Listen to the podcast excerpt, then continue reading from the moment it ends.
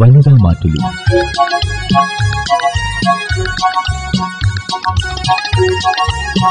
ചില വീട്ടുകാരി.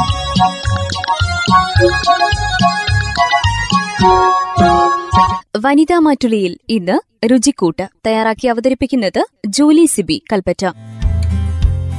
നമസ്കാരം. രുചിക്കൂട്ടിലേക്ക് സ്വാഗതം. ഇന്ന് രുചിക്കൂട്ടിൽ ഒരു നാലുമണി പലഹാരമാണ് തയ്യാറാക്കുന്നത്. മൈസൂർ ബോണ്ട.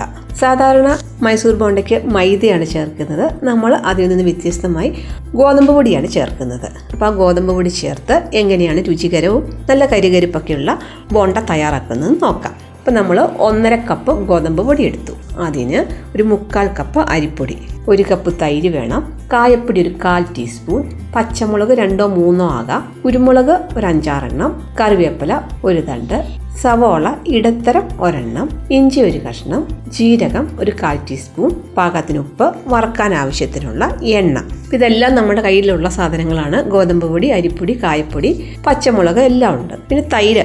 അതാണ് ചിലപ്പോൾ എപ്പോഴും കാണാത്തൊരു കാര്യമുണ്ട് നമ്മുടെ കയ്യിൽ തൈരുള്ള ദിവസം നോക്കി വേണം നമുക്ക് ഈ പൊണ്ട തയ്യാറാക്കാൻ. ഞാൻ ഒരു കപ്പ് തൈരെന്ന് പറഞ്ഞു. മൊത്തത്തോടെ അന്നേരം ഒഴിക്കേണ്ട. ആവശ്യത്തിന് ഒഴിച്ചിതാക്കുക എന്നാലും ഒരു കപ്പ് ആവശ്യം വരും. ഇനി വേണമെങ്കിൽ ഒരു കാൽ ടീസ്പൂൺ സോഡാപ്പൊടി ചേർക്കാം അപ്പോൾ ഒന്നുകൂടി നന്നായിട്ട് ഉരുണ്ട് വീർത്ത് വരും. പക്ഷേ കാണാൻ ഭംഗിയുണ്ട്. നമ്മുടെ ആരോഗ്യത്തിന് നമ്മുടെ ശരീരത്തിന് മാത്രം നല്ലതല്ലാത്തതുകൊണ്ട് ചേർത്തില്ലെങ്കിലും കുഴപ്പമില്ല. ഇനി ചേർക്കണമെന്ന് ആഗ്രഹം ഉണ്ടെങ്കിൽ ചേർക്കാം. ഞാൻ ചേർത്തില്ലായിരുന്നു. അതിന് പകരം നമ്മൾ തൈര് ചേർക്കുന്നുണ്ടല്ലോ. ഇനിയിപ്പോൾ ഇതെങ്ങനെയാണ് തയ്യാറാക്കുന്നത് നോക്കാം. ആദ്യമേ നമുക്ക് ഒരു ചെരുവത്തിന്റെ അകത്തേക്ക് ഗോതമ്പ് പൊടി അരിപ്പൊടി കായപ്പൊടി പച്ചമുളക് അരിഞ്ഞത് ഇഞ്ചി അരിഞ്ഞത് പാകത്തിന് ഉപ്പ്. അപ്പോൾ അത്രയും ചേർത്തിട്ട് നമ്മൾ കൈകൊണ്ടൊന്ന് മിക്സ് ആക്കുക. അതിനുശേഷം തൈര് ചേർക്കുക. അപ്പം തൈര് മൊത്തത്തോടെ ഒഴിക്കേണ്ട. കുറച്ച് കുറച്ച് ഒഴിക്കുക. തൈര് തന്നെ നമുക്ക് കറക്റ്റ് പാകത്തിൽ കിട്ടുവാണെങ്കിൽ അതാണ് നല്ലത്. വെള്ളം ഒഴിക്കേണ്ട ആവശ്യമില്ല. അല്ലാതെ തന്നെ. അപ്പം തൈര് ആദ്യം ഒരു അരക്കപ്പ് ഒഴിക്കുക. എന്നിട്ട് നമ്മൾ കൈകൊണ്ട് തന്നെ മിക്സ് ആക്കുക. എല്ലാം കൂടി ഒന്ന് പൊടി ആയി കിട്ടത്തില്ല. അപ്പോൾ ഒരു കുറച്ചും കൂടി ഒഴിക്കുക. കറക്റ്റ് അതൊരു പാകമാണെങ്കിൽ ആ ഒരു കപ്പ് ഒഴിക്കുക. അല്ല നമുക്ക് അത്യാവശ്യം നന്നായിട്ടൊരു ലൂസ് എന്ന് വെച്ച് കഴിഞ്ഞാൽ സ്പൂൺ കൊണ്ട് കോരി ഒഴിക്കുന്ന പാകമല്ല. നമ്മൾ സാധാരണ ബോണ്ടയൊക്കെ ഉണ്ടാക്കുമ്പോൾ ഉള്ള ആ ഒരു തിക്നെസ് ഒത്തിരി ടൈറ്റും അല്ല ഒത്തിരി ലൂസും അല്ല. നമ്മുടെ കൈകൊണ്ട് തന്നെ കോരിയിട്ടാവുന്ന ഒരു പാകം.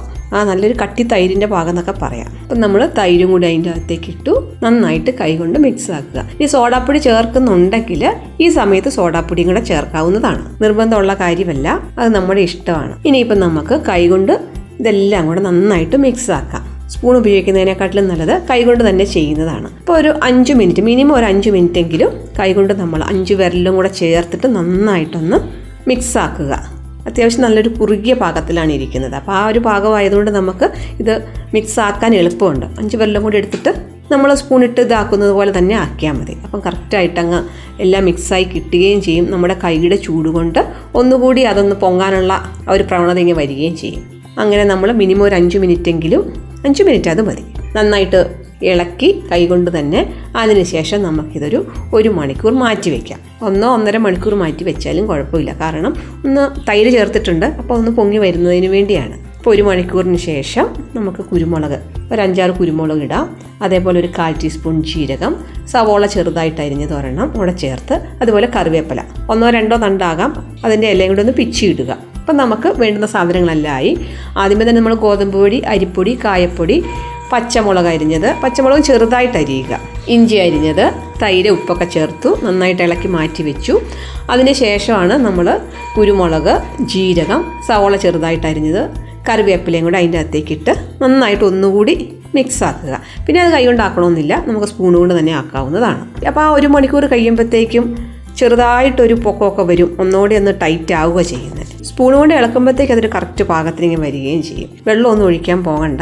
ഇപ്പോൾ ഭയങ്കര ടൈറ്റാന്ന് തോന്നുവാണെങ്കിൽ ഒരു ഇച്ചിരി വെള്ളം ഒഴിച്ചാൽ മതി. ശരിക്കും വെള്ളത്തിന്റെ ആവശ്യമില്ല. തൈര് കൊണ്ട് തന്നെ അത് കറക്റ്റ് പാകത്തിൽ കിട്ടും. ഇനി നമുക്കൊരു ചീനച്ചട്ടി അടുപ്പത്ത് വെക്കാം. അപ്പം ഇത് വറക്കുമ്പോൾ ഒരു കാര്യം ശ്രദ്ധിക്കുക. നല്ല കുഴിയുള്ള ഇരുമ്പ് ചീനച്ചട്ടി ഉപയോഗിക്കാൻ ശ്രദ്ധിക്കുക. കാരണം പരന്ന ഇപ്പോൾ നോൺ സ്റ്റിക്കിന്റെ അകത്തേക്കാണെങ്കിൽ നമ്മൾ ഇതൊരു ബോണ്ടയാണ് ബോൾ പോലെ ഇരിക്കുന്നതാണ്. അപ്പം കുറച്ച് എണ്ണയ്ക്കകത്ത് മൂടി കിടന്നാലല്ലേ നമുക്ക് നന്നായിട്ട് വറുത്തെടുക്കാൻ സാധിക്കത്തുള്ളൂ. അതുകൊണ്ടാണ് കുഴിയുള്ള ഇരുമ്പ് ചീനച്ചട്ടിക്കകത്ത് വറക്കാൻ ശ്രദ്ധിക്കുക എന്ന് പറഞ്ഞത്. അപ്പം നമ്മൾ ചീനച്ചട്ടി അടുപ്പത്ത് വെച്ചു ആവശ്യത്തിന് എണ്ണ ഒഴിച്ചു. നന്നായിട്ട് ചൂടായി കഴിഞ്ഞ് കഴിയുമ്പോഴത്തേക്കും ഒന്നെങ്കിൽ നമുക്ക് അഞ്ച് വിരലുകൊണ്ട് എടുത്ത് അതിന്റെ അകത്തേക്ക് ഇടാം. ഇനിയിപ്പം കയ്യെ പറ്റിക്കണ്ടായെങ്കിൽ ഒരു സ്പൂൺ എടുത്ത് അപ്പോൾ ആ സ്പൂണിൽ നിന്ന് തനി അങ്ങ് വിട്ടുപോരാൻ ശകലം ബുദ്ധിമുട്ടായിരിക്കും. അപ്പം വേറൊരു സ്പൂൺ കൊണ്ട് ഒന്ന് തോണ്ടിയിടുക. അപ്പം കറക്റ്റ് പാകത്തിൽ നമുക്ക് ഒരു ഉരുണ്ട് കിട്ടും. സോഡാപ്പൊടി ചേർത്തിട്ടുണ്ടെങ്കിൽ നല്ല വീർത്ത് കെട്ടിങ്ങി വരും. സോഡാപ്പൊടി ചേർത്തിട്ടില്ലെങ്കിൽ അത്രയും വീർപ്പില്ലെന്നേ ഉള്ളൂ. എന്നാലും കുഴപ്പമൊന്നുമില്ല. നമ്മുടെ ക്രിസ്പിനെസ്സിനോ അല്ലെങ്കിൽ അതിന്റെ സോഫ്റ്റ്നെസ്സിനൊന്നും ഒരു പ്രശ്നവും ഇല്ല. അപ്പോൾ സ്പൂൺ കൊണ്ട് ഇടുമ്പം പ്രത്യേകം ഒരു കാര്യം ശ്രദ്ധിക്കുക. ഇങ്ങനെ മുകളിൽ നിന്ന് ഇടല്ല എണ്ണയോട് അടുപ്പിച്ച് വെച്ചിട്ട് വേണം സ്പൂൺ കൊണ്ട് തോണ്ടിയിടാൻ. അല്ലെങ്കിൽ ചിലപ്പോൾ എണ്ണ മുഖത്തോട്ട് തെറിച്ചെന്ന് വരും. അപ്പോൾ ഇരുമ്പ് ചീനച്ചട്ടി ആയതുകൊണ്ട് അധികം ഒന്നും ഇടാൻ പറ്റത്തില്ല. ഒരു മൂന്നോ നാലെണ്ണോ ഒക്കെ ഇടാൻ സാധിക്കത്തുള്ളൂ. അത് മതി. ക്ഷമയോടുകൂടി നമുക്ക് കാത്തിരിക്കാം. ഒന്ന് മറിച്ചിടുക.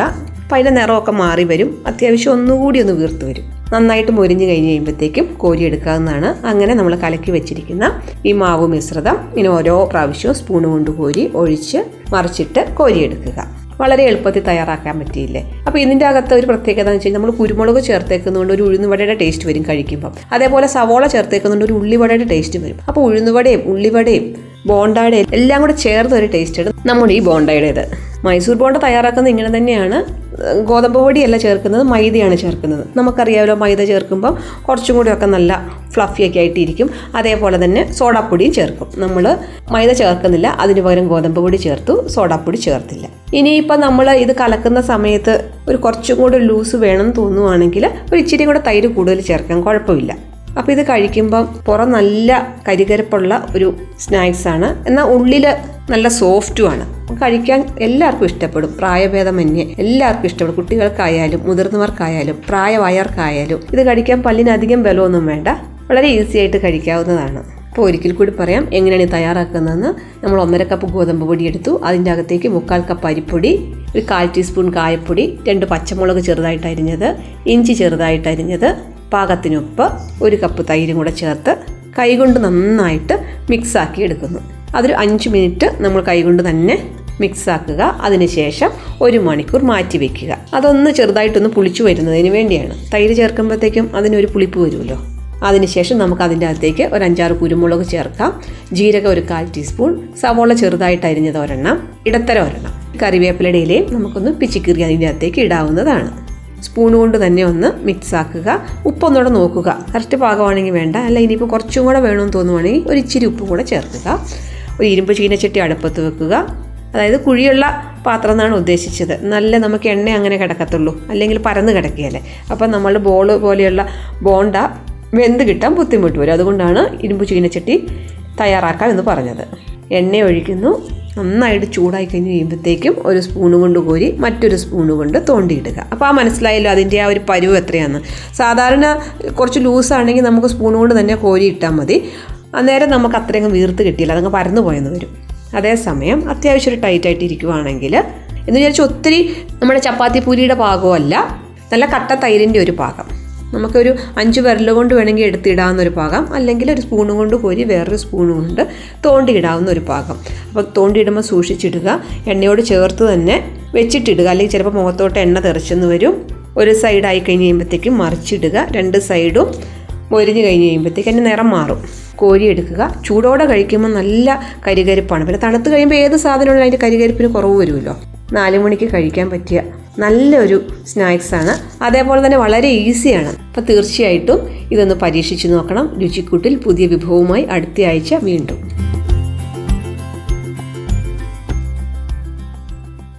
വനിതാ മാറ്റുലിയിൽ ഇന്ന് ശ്രോതാക്കൾ കേട്ടത് രുചിക്കൂട്ട്. തയ്യാറാക്കി അവതരിപ്പിച്ചത് ജൂലി സിബി കൽപ്പറ്റ. വനിതാ മാറ്റുലി.